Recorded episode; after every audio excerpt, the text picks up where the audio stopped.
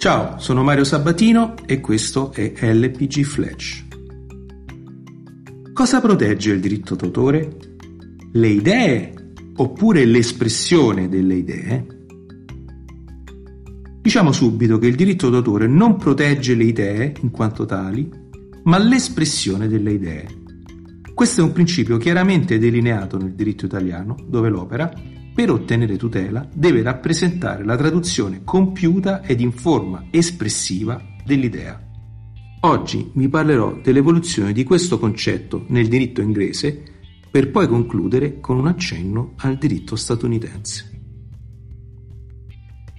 Nel caso Honey Rake contro Transwell viene precisato che il copyright non tutela le idee, i sistemi, gli schemi ed i metodi, ma che esso è confinato nelle espressioni delle idee e vi è violazione del diritto d'autore solo se ad essere copiata è appunto l'espressione.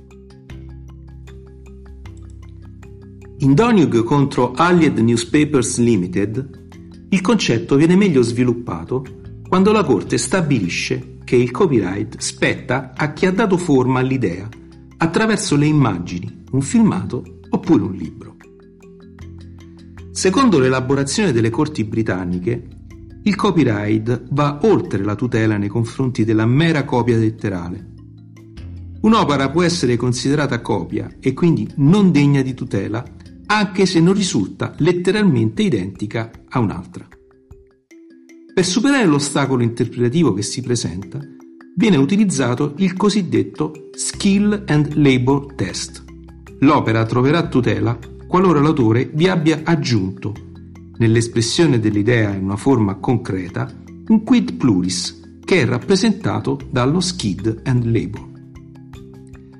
Essa invece sarà considerata un plagio se risulterà copiata in una substantial part a seguito di un giudizio qualitativo e non quantitativo. Lo Skid and Labor Test è stato utilizzato anche nei leading case Ledbrock Limited contro William Hill e Elanco Products contro Mandops. Quanto più l'idea sarà espressa in una forma semplice, tanto più debole sarà il copyright su essa e pertanto il potenziale autore del plagio potrà legittimamente crearvi un lavoro maggiormente simile. Infine, le opere in cui vengono riferiti e narrati fatti, ad esempio sotto forma di rassegna storica o di notizie, possono ricevere protezione se organizzati e strutturati in maniera originale, ma possono dover fronteggiare una minaccia quando tali fatti sono rielaborati all'interno di una narrazione, come quella ad esempio di un romanzo. Nel caso Da Vinci Code contro Random House, riguardante il non-fiction book Holy Blood Holy Grail ed il fiction book The Da Vinci Code, appunto, tale principio trova esplicitazione. La casa editrice di Holy Blood Holy Grail contestava la Random House che Dan Brown avesse copiato l'opera da essa pubblicata utilizzando le informazioni ivi raccolte, senza fare le proprie ricerche. Nella decisione del caso, vinto dall'editore del Codice da Vinci, si afferma che l'opera Holy Blood Holy Grail è una mera generica narrazione di un certo numero di fatti ed idee e che in quanto tale non può trovare tutela.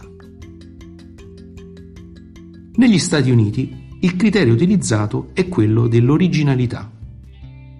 Nel caso Faced Publication Incorporated contro Rural Television Services si afferma che l'originalità rappresenta la condition sine qua non del copyright.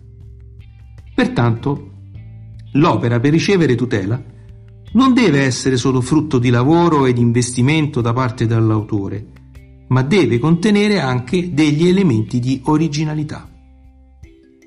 Nel caso Feist, una casa editrice viene citata per violazione del copyright da una compagnia telefonica per avere copiato il proprio elenco degli utenti. La Suprema Corte degli Stati Uniti ha affermato che la mera raccolta di nomi, cognomi ed indirizzi degli utenti telefonici non fosse tutelabile con il copyright.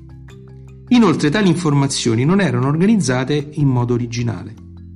Pertanto, malgrado il comprensibile investimento di tempo e di lavoro per la compilazione dell'elenco, esso non era tutelabile dal copyright per carenza di un minimo livello di originalità.